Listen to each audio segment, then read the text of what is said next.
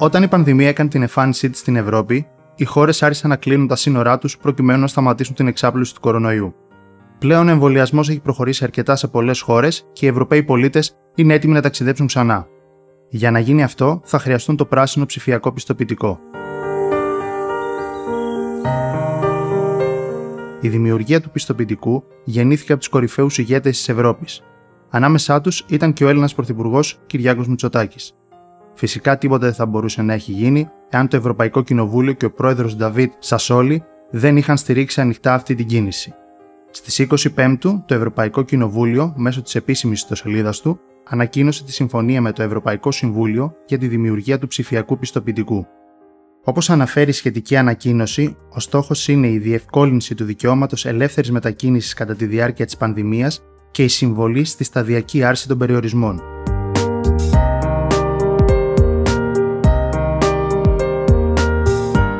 Τι είναι το ψηφιακό πράσινο πιστοποιητικό; Το ψηφιακό πράσινο πιστοποιητικό είναι η ψηφιακή απόδειξη ότι ένα πρόσωπο έχει εμβολιαστεί κατά του κορονοϊού, έχει υποβληθεί σε διαγνωστική εξέταση με αρνητικό αποτέλεσμα ή έχει αναρρώσει από τον κορονοϊό.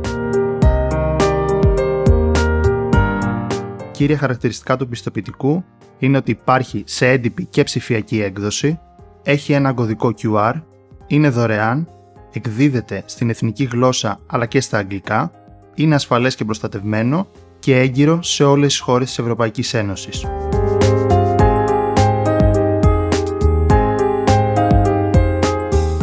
Ποια δεδομένα περιέχει το πιστοποιητικό; Το ψηφιακό πράσινο πιστοποιητικό περιέχει τις απαραίτητες κύριες πληροφορίες όπως ονοματεπώνυμο, ημερομηνία γέννησης, ημερομηνία έκδοσης, πληροφορίες σχετικά με το εμβόλιο ή τη διαγνωστική εξέταση ή την ανάρρωση και έναν μοναδικό αναγνωριστικό κωδικό τα πιστοποιητικά θα περιέχουν μόνο ένα περιορισμένο σύνολο απαραίτητων πληροφοριών. Οι πληροφορίες αυτές δεν θα μπορούν να διατηρούνται από τις χώρες που επισκέπτεται ο ταξιδιώτης. Για σκοπούς επαλήθευσης, ελέγχεται μόνο η εγκυρότητα και η γνησιότητα του πιστοποιητικού μέσω της επαλήθευσης της αρχής έκδοσης και της υπογραφής. Όλα τα δεδομένα σχετικά με την υγεία παραμένουν στην αρμοδιότητα του κράτους μέλους που εξέδωσε το ψηφιακό πράσινο πιστοποιητικό.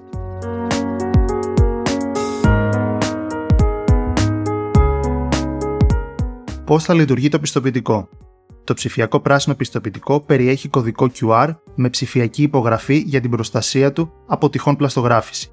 Κατά τον έλεγχο ενός πιστοποιητικού γίνεται σάρωση του κωδικού QR και επαλήθευση της υπογραφής. Όλοι οι φορείς έκδοσης, παραδείγματος χάρη νοσοκομεία, κέντρα εξετάσεων, υγειονομικές αρχές, διαθέτουν το δικό τους κλειδί ψηφιακής υπογραφής. Όλα αυτά αποθηκεύονται σε ασφαλή βάση δεδομένων σε κάθε χώρα.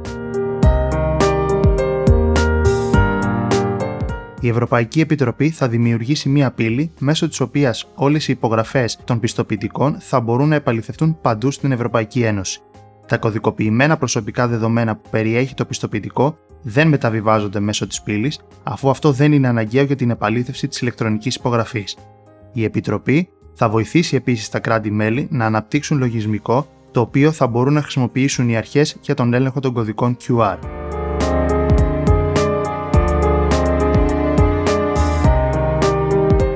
Έχει σημασία ποιο εμβόλιο έχουν κάνει οι πολίτες; Τα πιστοποιητικά εμβολιασμού θα εκδίδονται για άτομα που έχουν εμβολιαστεί με οποιοδήποτε εμβόλιο κατά του κορονοϊού. Όσον αφορά την άρση των περιορισμών στην ελεύθερη κυκλοφορία, τα κράτη-μέλη είναι υποχρεωμένα να δέχονται τα πιστοποιητικά εμβολιασμού για τα εμβόλια που έχουν λάβει άδεια κυκλοφορίας από την Ευρωπαϊκή Ένωση. Τα κράτη-μέλη μπορούν να αποφασίσουν να επεκτείνουν την άρση των περιορισμών και σε ταξιδιώτες της Ευρωπαϊκής Ένωσης που έχουν εμβολιαστεί με κάποιο άλλο εμβόλιο.